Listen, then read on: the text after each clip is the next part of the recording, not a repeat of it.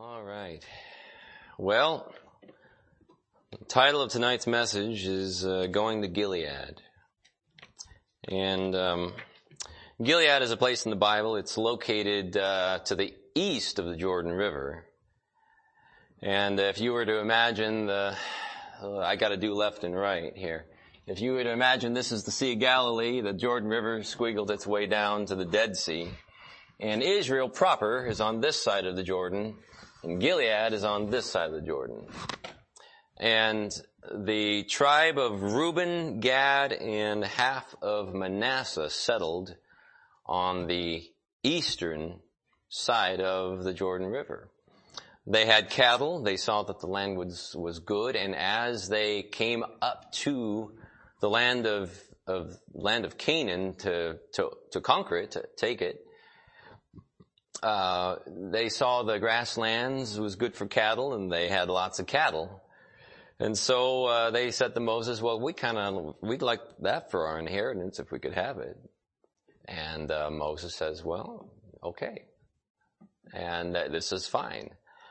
Uh, but you're not gonna, you're not going to get that until you help your other brethren take over the land of Canaan. And then when the inheritance is, is divvied out, then you can return. So get your families and your flocks and all of those, all of your, that which pertains to you, get it settled there, and then go and fight with your brethren, the other tribes.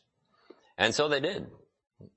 And, uh, but it says in there that, uh, that Moses says, well, if, if, if this, if you don't choose this, you will get an inheritance on this other side of Jordan. So it's an interesting, it's an interesting place, and uh, it's uh, the majority of that eastern side of the the Jordan River is uh, called Gilead, modern day Jordan. Um, and it's uh, just kind of an interesting place. And you know how, uh, if I were to say the word Waterloo, uh, an, an idea comes immediately to mind. Everybody has heard of Waterloo, and if you don't know anything about Waterloo, you still kind of get the gist. And you know, it's like uh, so. Uh, it's it's it's become more of a more than just a geographical location. It's it's almost a metaphor. And uh, you could say, you know, John Smith of Chehalis, Washington, met his Waterloo in June of 1968. You know, and, and uh, as I was kind of studying this Gilead thing out, uh, I kind of got the impression that Gilead, though it is a place proper and and uh, it's just a place, there seems to be an idea that you kind of get from Gilead, and going through Gilead, some stuff happens to people when they go through Gilead, and and the question is, is it worth going through Gilead? That's the question. Is Gilead worth going through? And we're going to look at just the life of one man, and uh, we're going to look at the life of Jacob. And Jacob goes through Gilead.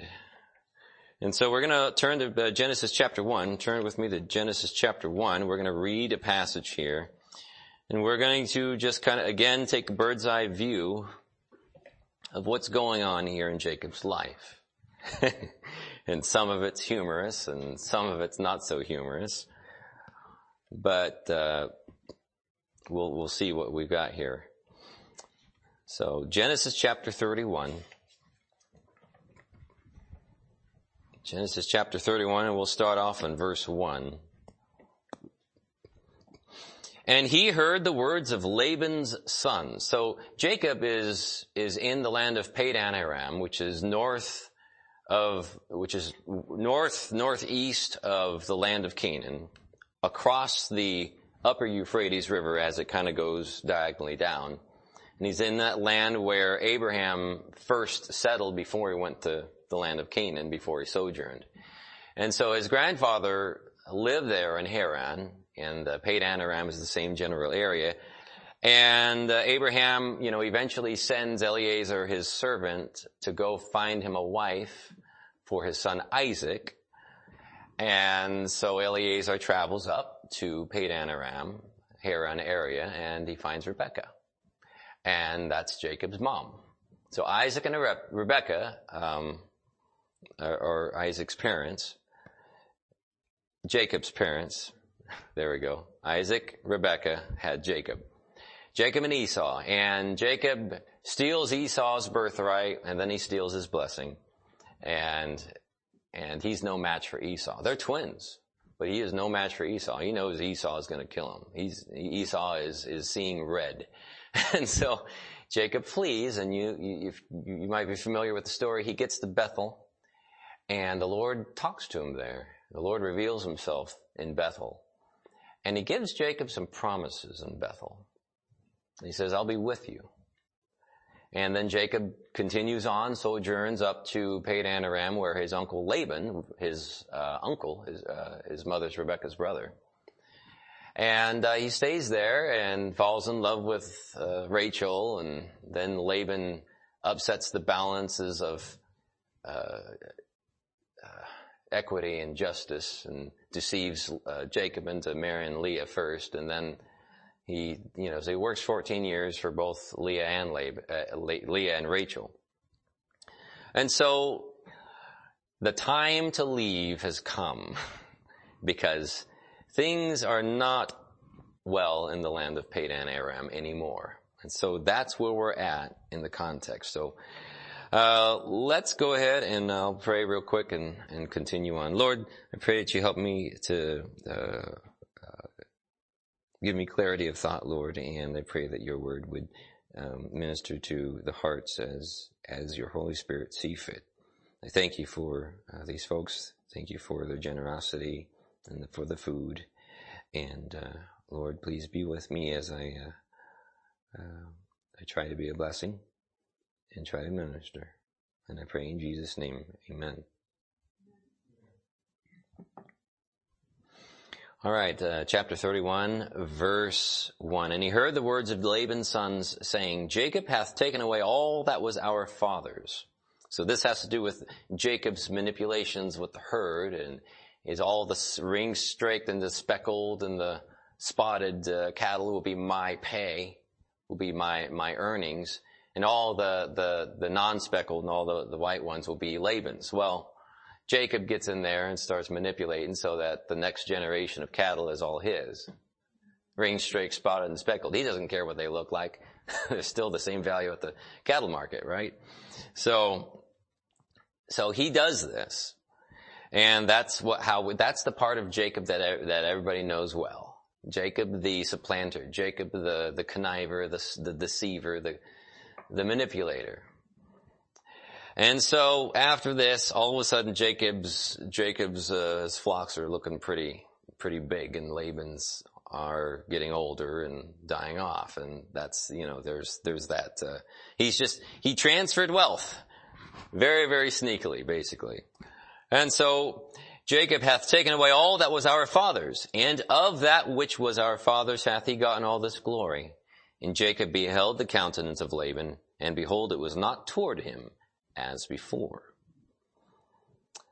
And the Lord said unto Jacob, Return unto the land of thy fathers and to thy kindred, and I will be with thee.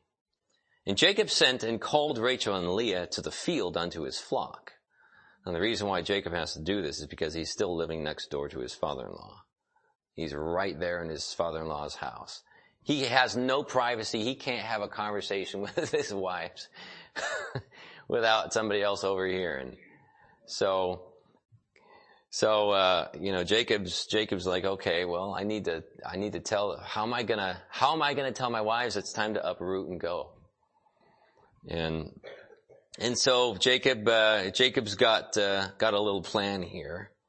And Jacob sent and called Rachel and Leah to the field unto his flock, verse 5, and said unto him, I see your father's countenance that is not toward me as before, but the God of my father hath been with me. And ye know that with all my power I have served your father. And your father hath deceived me and changed my wages ten times, but God suffered him not to hurt me. So there, not all has been well for actually quite some time. if he said thus, the speckled shall be thy wages, then all the cattle bear speckled. He's talking to his wives Laban said the speckle would be my wages. And then all the cattle bear speckled. What am I supposed to do? Oy vey. And if he said thus, the ring strake shall be thy hire, then bear all the cattle ring strakes. It's not my fault that they just favored me. Uh, no, read the previous chapter. You'll, you'll, you'll find out. Thus God hath taken away the cattle of your father and given them to me. So he's putting himself in a good light, you know, and he's trying to, he's trying to, he's trying to convince his wives. He's trying to manipulate them here. And this is, and this is just classic Jacob. Anybody ever seen Fiddler on the Roof, the musical? You know, uh, uh dream that he has about, uh, the mother-in-law and she's gonna just, you know, she's, she's, no, no, Tzeitel is gonna marry, marry the tailor Muttle Oil. She's not gonna marry the butcher you know. And so he pretends he has this nightmare and he wakes up, you know, he pretends to wake up, oh, you know, and he's freaking out and wife Golde wakes up and she's like, what's wrong? What's wrong? And he goes into this long dream and she's convinced, oh, it's of the Lord that, that she, because, you know, Golde's all happy and glad that she's going to marry the rich butcher, not the poor tailor. You know, but, you know, Tevye convinces her with a fake with a fake nightmare from the dead, you know, from, from the other world. Well, I think this is what Jacob is doing here. Thus, Jacob, Jacob. Let's see here. And it came to pass, verse 10, at the time that the cattle conceived that I lifted up mine eyes and, and saw in a dream and behold the rams which leaped upon the cattle were ring straked, speckled and grizzled. And the angel of God spake unto me into a dream, in a dream, saying, Jacob. And I said, Here am I. And he said, Lift up now thine eyes and see. All the rams which leap upon the cattle are ring-straked, speckled, and grizzled. For I have seen all that Laban doeth unto thee. I am the God of Bethel, where thou anointedst the pillar, and where thou vowedst to vow unto me. Now arise, get thee out from this land, and return unto the land of thy kindred. Well, what does Rachel and Leah have to say about this? Oh, he did a good job of convincing them. Verse uh, 14. And Rachel and Leah answered and said unto him, Is there yet any portion or inheritance for us in our father's house? Are we not counted of him strangers? For he hath sold us and hath quite devoured also all our money. For all the riches which God hath taken from our father, that is ours and our children's. Now then, whatsoever God hath said unto thee, do. So Jacob's like, yes, we're going to Canaan. Got the wives approval. it's time to uproot, but I got to convince them somehow. So I think I wonder if I wonder whoever wrote the, the Fiddler on the Roof got that idea from here. I, I don't know. Then Jacob rose up, verse 17, and set his sons and his wives upon camels, and he carried away all his cattle and all his goods which he had gotten the cattle of his getting. Interesting insertion there. Which he had gotten in Padan Aram for to go to Isaac his father in the land of Canaan. Verse 19. And Laban went to shear his sheep. And Rachel had stolen the images that were her father's. And Jacob stole away unawares to Laban the Syrian, in that he told him not that he fled. So he fled with all that he had and rose up and passed over the river and set his face toward the Mount Gilead. And it was told Laban on the third day that Jacob was fled, and he took his brethren with him and pursued after him seven days journey, and they overtook him in the Mount Gilead. And God came to Laban the Syrian in a dream by night, and said unto him, Take heed that thou speak not to Jacob either good or bad. Isn't that interesting? Because that's exactly what Laban said to Eliezer when Eliezer said, the Lord led me here to find a wife and it's Rebecca for Isaac. And Laban says, well, Oh, I can see this thing is of God. Well, we can't really say good or bad about this. Now the Lord's saying it to Laban. He's turned, taken his words from 20 years ago and putting them back on him. Laban should have approved of that because it was a God and he didn't. So now Laban is Laban is facing something from his past here in the land of Gilead. Laban's facing something. And Laban, Laban gets put in this place in Gilead here. Verse 25. Then Laban overtook Jacob. Now Jacob had pitched his tent in the mount, and Laban with his brethren pitched in the mount of Gilead. And Laban said to Jacob, What hast thou done that thou hast stolen away unawares to me, and carried away my daughters as captives taken with the sword? Wherefore didst thou flee away secretly, and steal away from me, and didst not tell me that I might have sent thee away with mirth, and with songs, with tabret, and with harp? A likely story. Yeah. Sure, Laban. And hast not suffered me to kiss my sons and my daughters. Thou hast now done foolishly in so doing. It is in the power of my hand to do you hurt. That's probably a fair statement. But the God of your father spake unto me yesternight saying, take thou heed that thou speak not to Jacob either good or bad. And now, though thou wouldst needs be gone, because thou sore longest after thy father's house. You can hear the car- sarcasm in his, in his, in his, in his words here. Yet wherefore hast thou stolen my gods? Ah. The last thing that bubbles to the surface is the heaviest. it's the weightiest. Laban, Laban cares about those gods. And Jacob answered and said in verse 31 to Laban, this first honest statement he says, he's said probably in the last 20 years. Because I was afraid. Laban, or Jacob, finally tells the man who he's been afraid of for 20 years that he's afraid of him. Why? Because I was afraid, for I said, peradventure thou wouldest take by force thy daughters from me. With whomsoever thou findest thy gods, let him not live. Before our brethren, discern thou what is thine with me, and take it to thee. For Jacob knew not that Rachel had stolen them. You don't wonder why Rachel stole her father's gods. You know, I suppose it's perfectly natural to steal that which uh, to steal, to take that which holds the greatest amount of your father's affection. and it's a warning to parents in, in, in, it's a warning to parents to make sure that, that you don't love the wrong thing too much because your kids are just going to be gravitated toward the same thing. And, uh, but if you love God most, then, then you can pray and hope that they will love God most also. And in this world, it's easy to get sidetracked with, with, with things. It really is.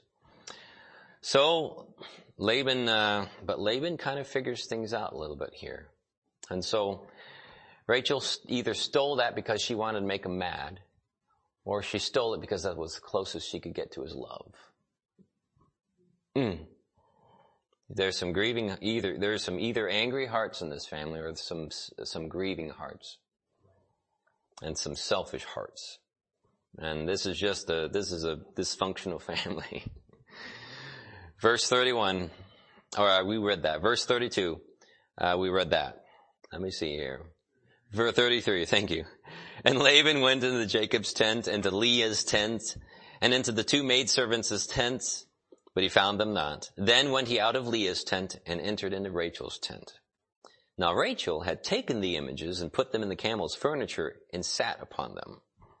And Laban searched all the tent, but found them not. And she said to her father, Let it not displease my lord that I cannot rise up before thee, for the custom of women is upon me. And he searched but found not the images. Now Jacob, he's had enough. He's had enough, enough courage to just tell Laban the truth for the first time. But now, now he's, now he's, now he's on the offense. He's had enough. Father-in-law is done meddling. and Jacob was wroth, verse 36, and chode with Laban. And Jacob answered and said to Laban, Laban, what is my trespass?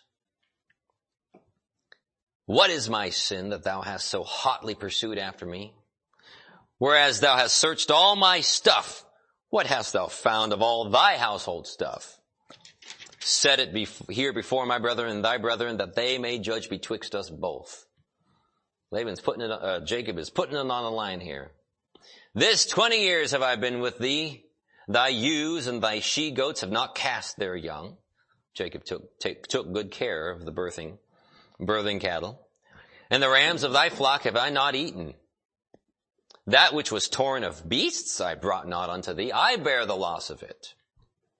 Of my hand didst thou require it, whether stolen by day or stolen by night. Thus I was. In the day the drought consumed me, and the frost by night, and my sleep departed from mine eyes.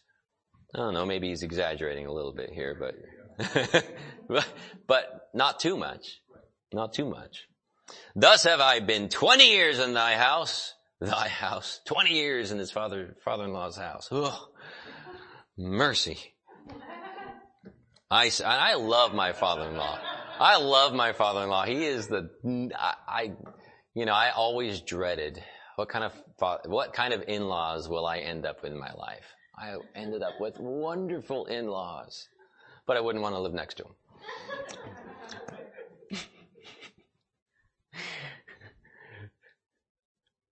20 years in thy house, verse 41. I served thee 14 years for thy two daughters and six years for thy cattle, and thou hast changed my wages 10 times.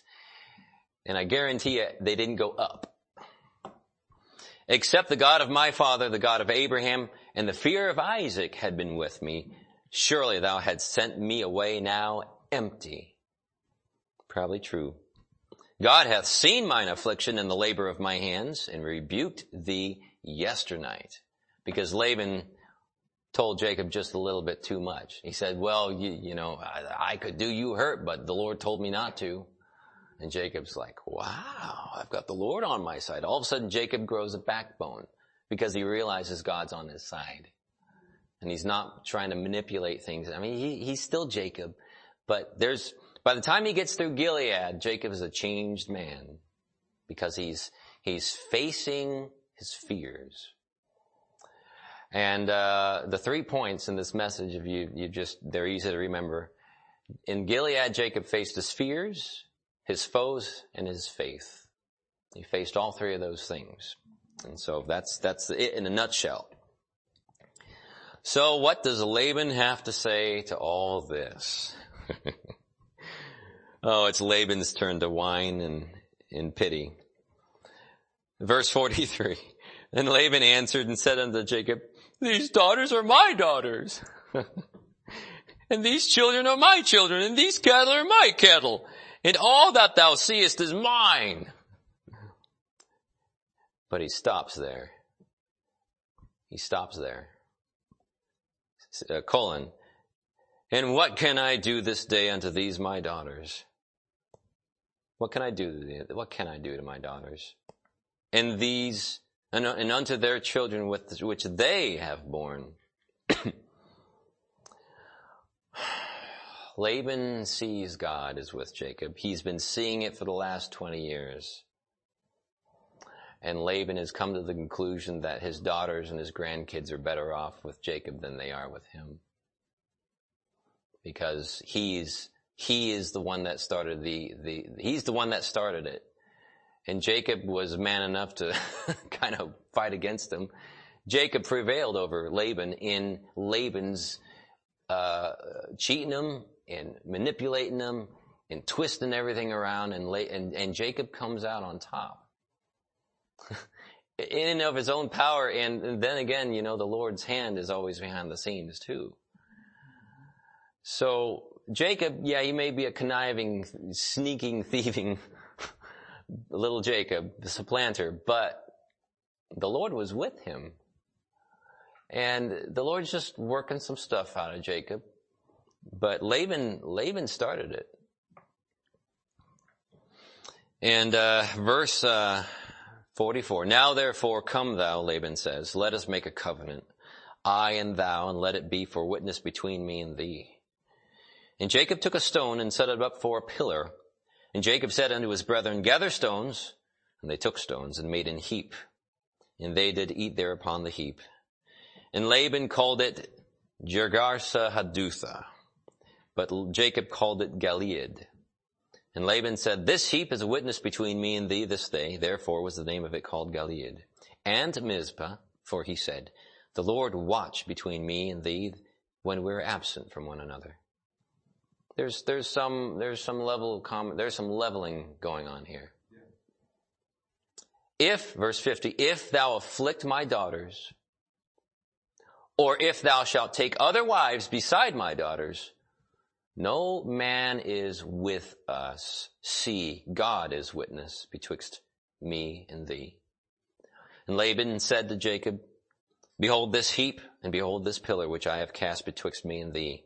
This heap be a witness, and this pillar be a witness that I will not pass over this heap to thee, and that thou shalt not pass over this heap and this pillar unto me for harm. And the God of Abraham and the God of Nahor, the God of their father, judge betwixt us. And Jacob sware by the fear of his father Isaac. Then Jacob offered sacrifice upon the mount and called his brethren to eat bread, and they did eat bread and tarried all night in the mount. And early in the morning Laban rose up and kissed his sons and his daughters and blessed them, and Laban departed and returned unto his place. So they bury the hatchet. Laban and Jacob. La- Jacob stands up to Laban and Laban has some respect for him now. But he lost his best employee. He did. He really did. Uh, he, he, he, he cuts his losses at this point, Laban does. And I suspect eventually Laban realizes that being back at square one, uh, is worse than if he had just been fair. And that's what Laban learns there. It's better to just do that which is right. Do that which is just and equitable. But now Jacob, so he's faced his fear of his father-in-law, but now he's faced with another fear that's been hanging out in the back of his mind for 20 years. His foe. His twin brother. The one he grew up with, the one he played with the, as, as little children. They probably helped each other out and, and, and, and, you know, rescued each other from sticky situations growing up together. But man, that, that, that money man gets in the middle of people and just ruins things. That blessing, that inheritance, the birthright, that, that stuff.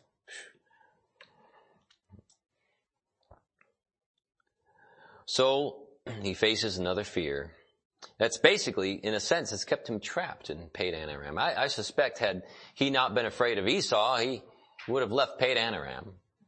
But Esau, his fear of Esau is greater than the fear of his father-in-law.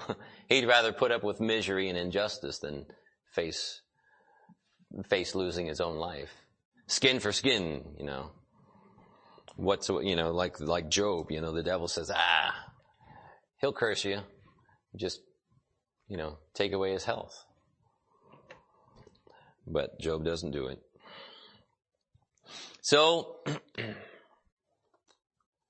the Lord shows up now. He's about ready to face Esau. But the Lord, the Lord rewards faith. Jacob says, all right, it's time for me to step up. It's time for me to just put it on the line. And the Lord says, ah, that's what I like to see. And so now the Lord shows up. So let's uh, pick the narrative up. Ver, uh, chapter 32, verse 1. And Jacob went on his way, and the angels of God met him. I've always read right through that and didn't even see it. Verse 2, and Jacob, and when Jacob saw them, he said, this is God's host. And he called the name of that place Mahanaim. That's it. That's all we get to know about. It's just a little blurb. Uh, Mahanaim means two armed camps. So it's possible Jacob saw two battalions of angels ready to fight, ready to defend. You know, you, one could, one could theorize that one was for Laban and the other one was for Esau. But that's what Mahanaim means, two armed camps. Verse 3, and Jacob sent messengers before him to Esau. So he stops here at Mahanaim. And sends forth messengers down into the land of Seir, the country of Edom. In verse 4, and he commanded them, saying, Thus shall ye speak unto my lord Esau. Thy servant Jacob saith thus, I have sojourned with Laban, and stayed there until now. Another understatement of the century. There's a lot more to that story. Verse 5. And I have oxen and asses, flocks and men servants and women servants, and I have sent to tell my Lord that I may find grace in thy sight. And the messengers returned to Jacob, saying, We came to thy brother Esau, and also he cometh to meet thee. And four hundred men with him. oh, Lord help me. He's coming to wipe me out. Then Jacob was greatly afraid and distressed. And he divided the people that was with him and the flocks and the herds and the camels into two bands Maybe got the idea from the two camps they saw. And he said, if Esau come to one company and smite it, then the other company which is left shall escape. Esau might come and find one and wipe them all out and think he got everybody and go away. And then, well, I still got 50%, you know. So Jacob's still, still, uh, um, scheming and conniving.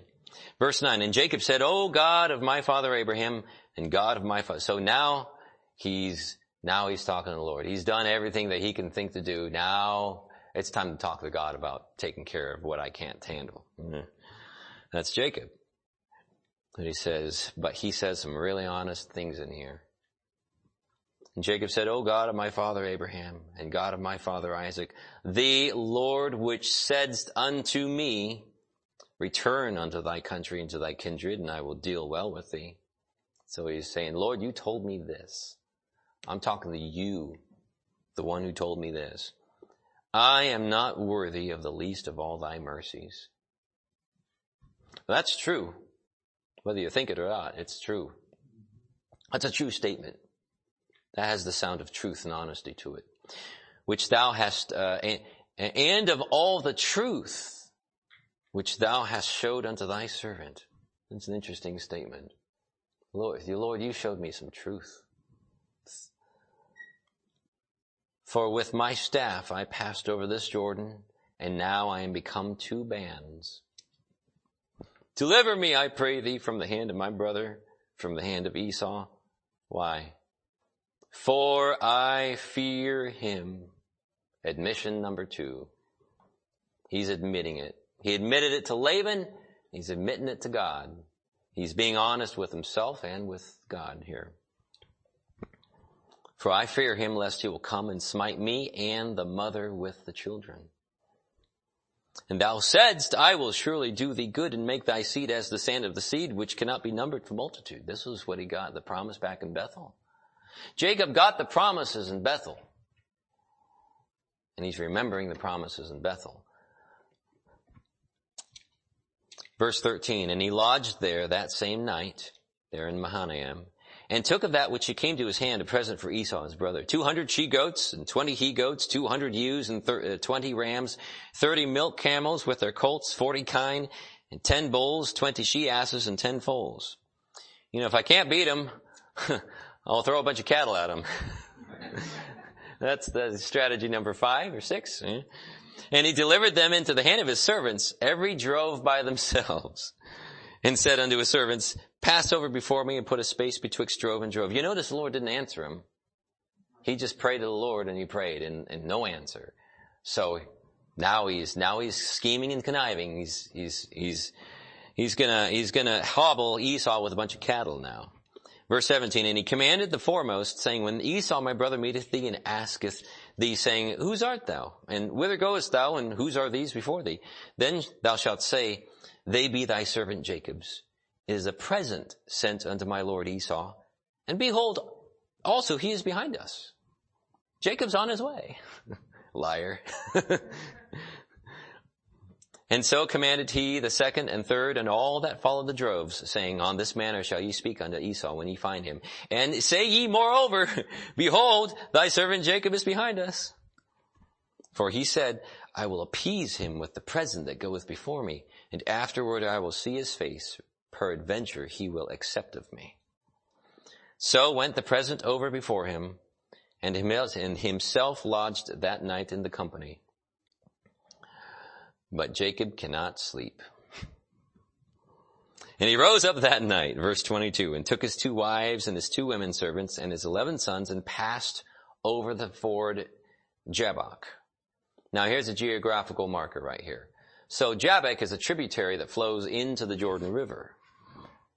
So he, the whole time he's been on the south side of Jabbok at Mahanaim. But now he's going north. He's going the opposite of direction of Esau. He's putting this tributary, this, this, this uh, river between him and Esau on his way. So, uh, let's see here. Verse 23, and he took them and sent them over the brook and sent over that he had. Paragraph mark, verse 24. And Jacob was left alone. And there wrestled a man with him until the breaking of the day. And when he saw that he prevailed not against him, that's the man that he wrestled with, he touched the hollow of his thigh, that's Jacob's thigh, and the hollow of Jacob's thigh was out of joint as he wrestled with him. And he said, let me go for the day breaketh. And he said, I will not let thee go except thou bless me. And he said unto him, what is thy name? And he said, Jacob. And he said, thy name shall be called no more Jacob, but Israel. For as a prince hast thou power with God and with men and hast prevailed. Whoa! Prevailed with God and with men. I don't think Jacob felt like he had prevailed. No, Jacob was at his wit's end. And God says, you're at your wit's end you have prevailed. That's the way the Lord works. That's the way he works. And Jacob asked him and said, Tell me, I pray thee, thy name. I could just hear the tone in the in the angels in the angel of the Lord's voice here. and he said, Wherefore is it that thou dost ask after my, after my name? and he blessed him there. And Jacob called the name of the place, verse 30, Peniel, for I have seen God face to face and my life is preserved. And as he passed over Penuel, the sun rose upon him and he halted upon his thigh. So Jacob here faces his faith.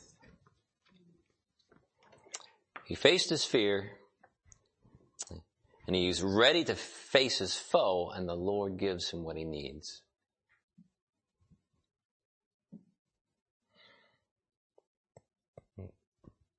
Gives him what he needs.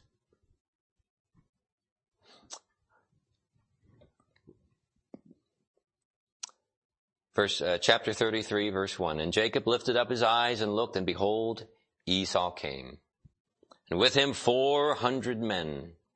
And he divided the children unto Leah and unto Rachel and unto the two handmaids. And he put the handmaids and their children foremost, and Leah and her children after, and Rachel and Joseph hindermost. So that's the order in which he places them. And he passed over before them. He's leading them. Now, for the first time, maybe Jacob is finally figuring out, I gotta lead my family the Lord told me to get out of Padan Aram, and I kind of manipulated them out of there. And uh, but now I'm leading. I'm going to be the first one to die. Good man. Good man. And as he passed over before them and bowed himself to the ground seven times until he came near to his brother. And Esau ran to meet him and embraced him and fell on his neck and kissed him and they wept. Oh, I bet that was sweet. 20 years. He hasn't seen his twin brother.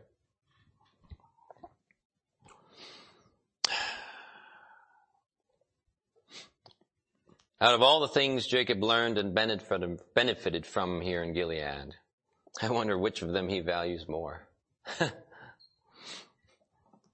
How do you compare liberty and freedom from a manipulative, deceitful, oppressive father-in-law? There's no liberty in, in, in, in Padan Aram when you're supposed to be somewhere else. How do you compare love rekindled between a brother?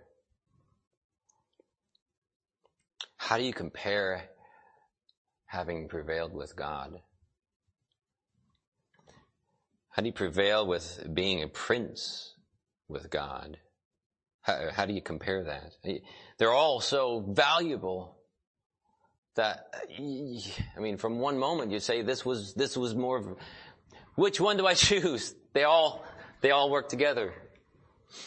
Now you need God first, of course, yes, but uh, what's God without liberty? Well, we have liberty in Christ.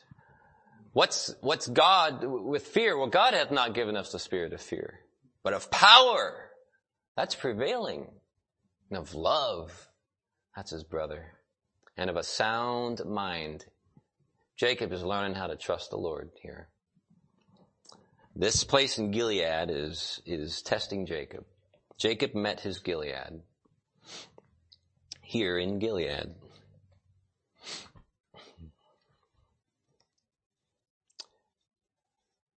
Jacob is still Jacob. But he's a lot less Jacob than he used to be. And that is the key. And if you've ever experienced those moments where you felt, oh man, that was Jeff. or that was me. that wasn't the Lord. That was my old, that was the old me. Sorry, Lord. The Lord says, I know. I paid for it. Thank you, Lord. Sorry. Fellowship restored? Fellowship restored. Amen. Let's carry on. A just man falleth seven times and rises up again. Why, why, does he rise up again? Because he's just. You're justified in Christ. Rise up again and again and again. You know, the definition of a perfect man is somebody who's fallen to complete seven times. a perfect failure, I mean. But in Christ, you're perfect. It's a, it's a paradox. But as we reckon indeed our old self to be dead indeed unto sin, but I'm alive unto God. And I choose to live the life part and not focus so much on the dead part. Mortify, reckon yourselves to be dead indeed unto sin, but alive unto God through Jesus Christ. And uh, we get so bogged down with our old man, and sometimes it just becomes all we think about. We just get down and down and down and down. The Lord said, yeah, but what about the resurrection? I get that you're dead. I get that you're crucified with me, but I rose again. So rise up. Quit being down in the mully grubs. Live the victorious life. And, and just, just rest on His mercy and His grace because He, because His grace is sufficient for, for what you're going through and His grace is sufficient for how many times you mess up. And you just confess it and restore the fellowship and move on. And that's the way to do it. And, uh, so to close up here, Jacob received the promises in Bethel, but he prevailed in Gilead.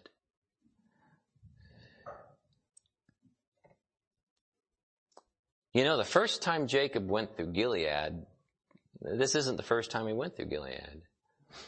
He said, here back we read it, he says, he's praying to God and he says, I'm not worthy of the least of all thy mercies and of all the truth which thou hast showed unto thy servant, for with my staff I passed over this Jordan. Well, wait a second. No, he, he didn't pass over Jordan. He passed over Jabbok. So he's not talking about right then and there. He says, with my staff, I passed over the Jordan. That was 20 years ago. He says, all I had to my name was a staff. Running from, from my brother. Now I've got two bands. And I, I need your help. you helped me then, help me now. And that's a hard pill to swallow when you got a family to protect now. It's easier, so much easier when it's just yourself. I remember my late twenties, just, just taking one day at a time. And now I got a family and oh man, it's, it's a lot harder to take those big steps of faith. But the Lord is with me just as much as he was then. It's just, you know, I was a little more, I could take bigger risks. Well, eh, I don't know. The Lord is with you. You can take, you can take whatever risk the Lord allows you. The Lord says you can do it, you can do it. Gets to the heart of the matter. You know, I think uh, when he left his mother's kitchen, he was a boy. He was no match for his twin brother Esau. But by the time he got to Padan Aram, when he met, when he ran into Rachel and the flock, he, something happened in between, in between running, running from his mother's kitchen as a boy. He was a man by, by the time he got there. I think he, he may have spent a little bit extra time than he anticipated in, in this Gilead area because he passed through here 20 years ago. By the time he got up there, he was able to roll a great stone from the mouth of that well when everybody was saying, well, we have to wait till everybody gets here and then they will roll it from the mouth of the well. Sounds like it took more than one man to easily do that. Jacob does it. Of course, he's motivated by love, you know, but you know, love will make you do all sorts of crazy things, but, but he, he's, he's got some strength. He's, he's not a, he's not a boy anymore. He's a man by the time he gets there. But he spends some time in Padan Aram. And that was, that was fine. But he received the promises in Bethel, but he couldn't stay.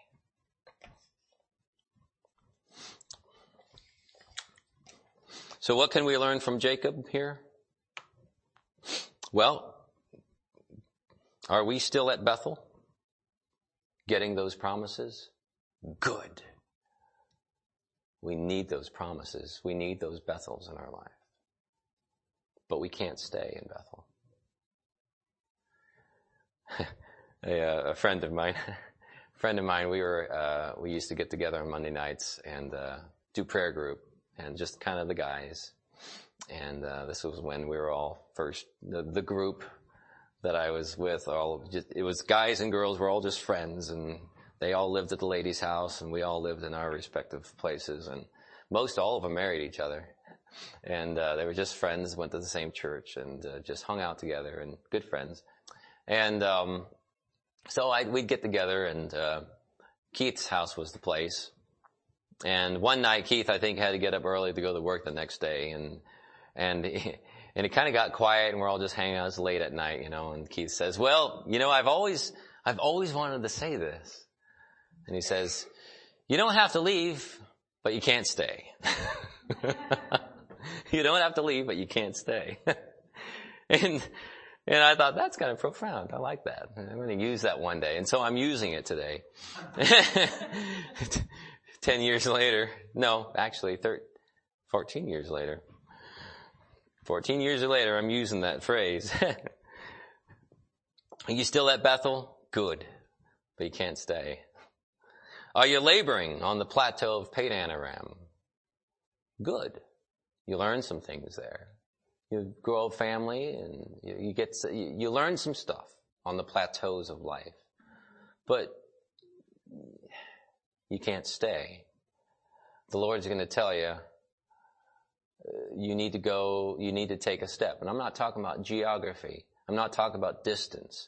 It's states of life that we see here in Jacob's. And his states are comprised of movement, but not everybody's lives are.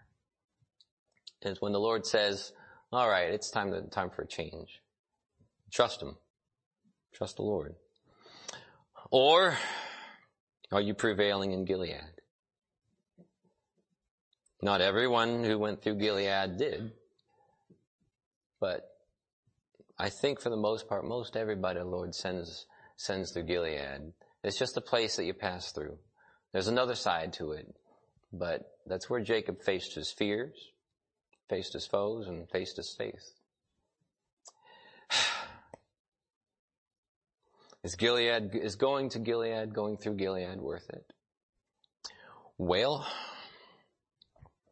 I would say yes, based on, based on how invisible old Jacob becomes and how much more you see Israel shine through in his life.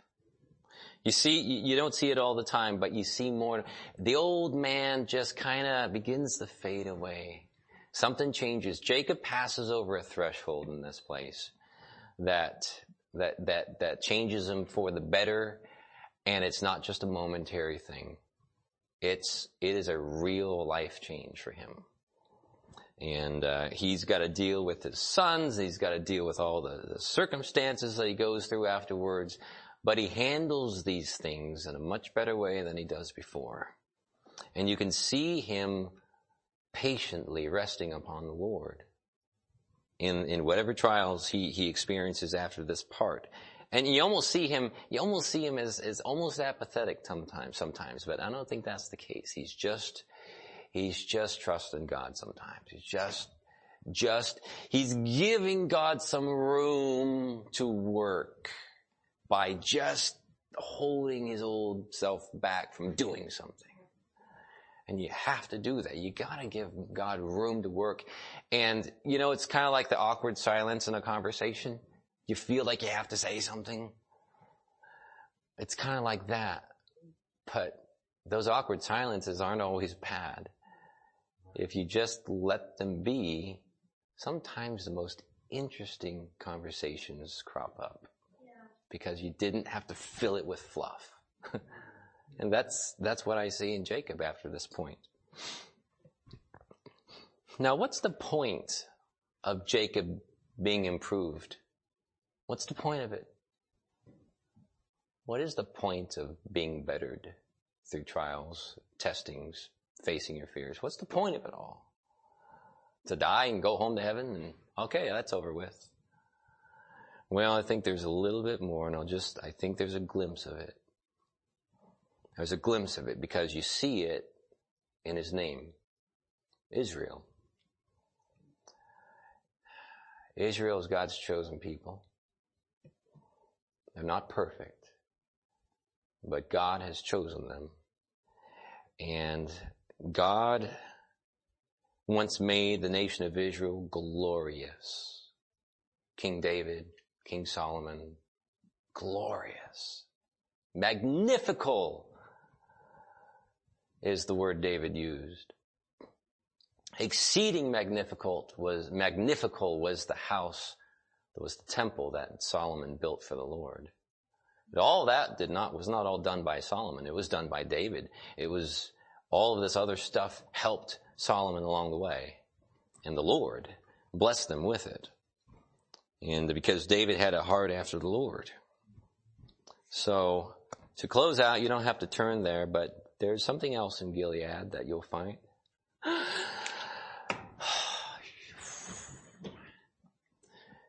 You'll find what you need in Gilead because the Lord is in Gilead. He's everywhere, of course. He's in Judea. He's in all these other areas, but the Lord is, is in Gilead in a special way, I think. That's just what I get from here. You have the balm of Gilead. Why Gilead? Why not the balm of Judea? Why not the balm of some other area? No, no, it's the balm of Gilead. You see, in the Song of Solomon, it talks about the lily of the valley and the rose of Sharon. And uh, there's two places in the Bible where Sharon is mentioned. There's a Sharon that's a, the plains or a meadow. It's, a, it's kind of a, a flat area along the coast. That's called the, the field or the, the, the, the, prairie or whatever of Sharon. But the verse in Song of Solomon that says the lily of the valley, there's no valleys along the coast there where, where that area is named Sharon. But in that verse it says the lily of the valley and the rose of Sharon.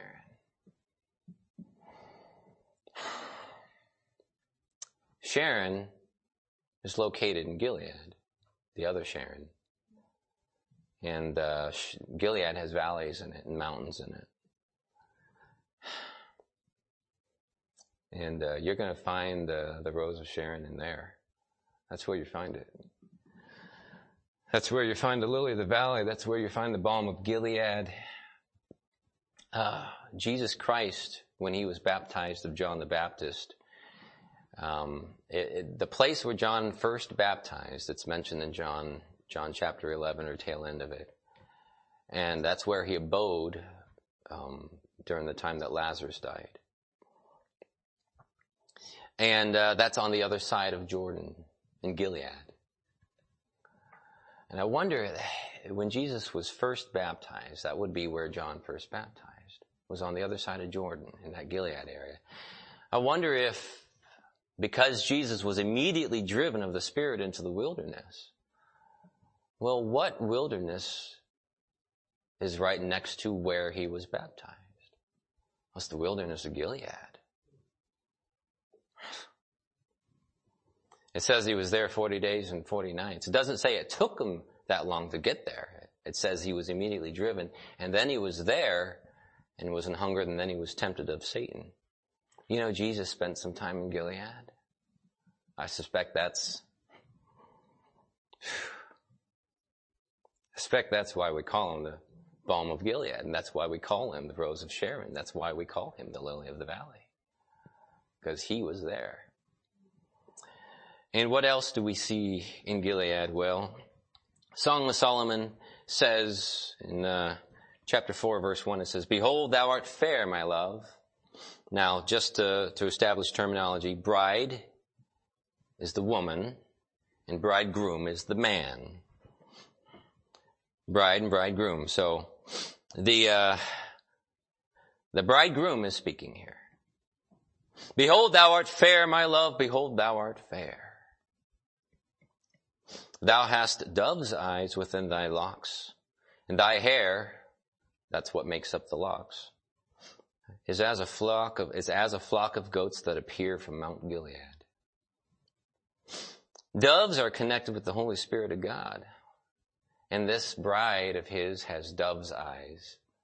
She's got eyes of the Holy Spirit shining through. Now, hair is primarily connected with four things in Scripture. And uh, her hair is, is as a flock of goats that appear from Gilead. Now, hair is connected with glory, that of the woman, power, like that of Samson, uh, a covering or protection, again, of the woman, and also goat's hair happened to be uh, one of the coverings of the tabernacle in the Old Testament. Um, in sanctification, like the vow of a Nazarite. They don't cut their hair, they let it grow long. And Song of Solomon is just, it's, it's all analogy, it's all figurative. And looking at it, you read through the book and you think, man alive, what on earth does all this mean?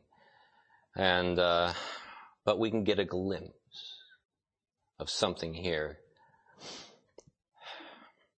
so she's got dove's eyes connected to the Holy Spirit. And those eyes are framed by her glory. Song of Solomon chapter 6 verse 5 says, Turn away thine eyes from me. This is the groom, this is the bridegroom again speaking to the bride. He says, Turn away thine eyes from me, for they have overcome me. Thy hair, again, is as a flock of goats that appear from Gilead. What I believe the bride is, or the bridegroom is saying to the bride here is, look away because I can't. You're just, you're too beautiful. Her eyes full of the Holy Spirit are framed by her glory. That glory was gained in Gilead. glory from, comes from Gilead. What's the point to Gilead? Well, it's glory, I think. Just, just looking at it how I see it. You know, it says in another passage that the king is held in the galleries. It's, it's in reference to, to, to the bride, to him, uh, describing the, the beauty of his bride. Now, I all know that marriage on earth is not the prototype of what the marriage in heaven between Christ and the bride. That is the real prototype what we have down here is just a type of that. And so we can be comfortable, men, in looking at these things spiritually. But here is interesting thing. Chapter 5 verse 12 says that the bridegroom and the bride share a common feature. 512 says, His eyes, this is the bride speaking, His eyes are as the eyes of doves by the rivers of water. They have the same eyes. And you ever meet somebody and you look them in the eye and you just immediately know you're going to be good friends? you just, you recognize a spirit there. Happens. And, uh, they share the same eyes. And if the spiritual type applies, then that would mean they have the eyes of the same spirit. They see, so to speak, eye to eye. I wonder if those dove's eyes are fitly set and framed by that glory that could be only found in Gilead, perhaps. Something so beautiful that it is, in a sense, difficult to take in. Perhaps some of what transpires in Gilead is what matures the bride, so that the bride can truly say, as she says in chapter 8, Then was I in his eyes as one that found favor. You want to find favor with God? This is a bride who is, in so many words, described as mature. In contrast to uh, the sister there in chapter 8 who is described as being, in so many words, immature, fully developed, mature. So it's possible that in Gilead we get a glimpse of glory purified. Glory matured, glory that is void of self. Not the selfish glory, but a glory and a fairness and a beauty that almost causes the bridegroom to blush. In fact, if he did not say, turn away thine eyes from me, for I am overcome, perhaps he would. But it is not the place of a king to look away. And so he tells the bride, look away first. look away. Thine eyes have overcome me.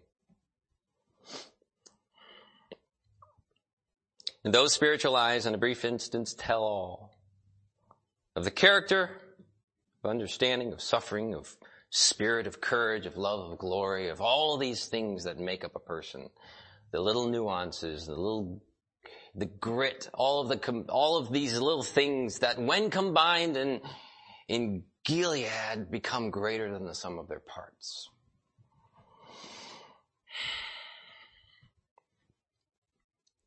An indefinable aspect of the spiritual bride of Christ, all contained in that brief but confident gaze, glance, mostly concealed within the mysterious locks of Gilead. So I hope uh, this small glimpse through the eyes of the beholder, the bridegroom, might be encouraging and give you peace that going through Gilead is, is totally worth it. And that you'll get through it. And that's what Jacob found in Gilead. And uh, I think that's the purpose of it is for the for the maturing to take place, and in the Lord's eyes it is glorious. So, all right.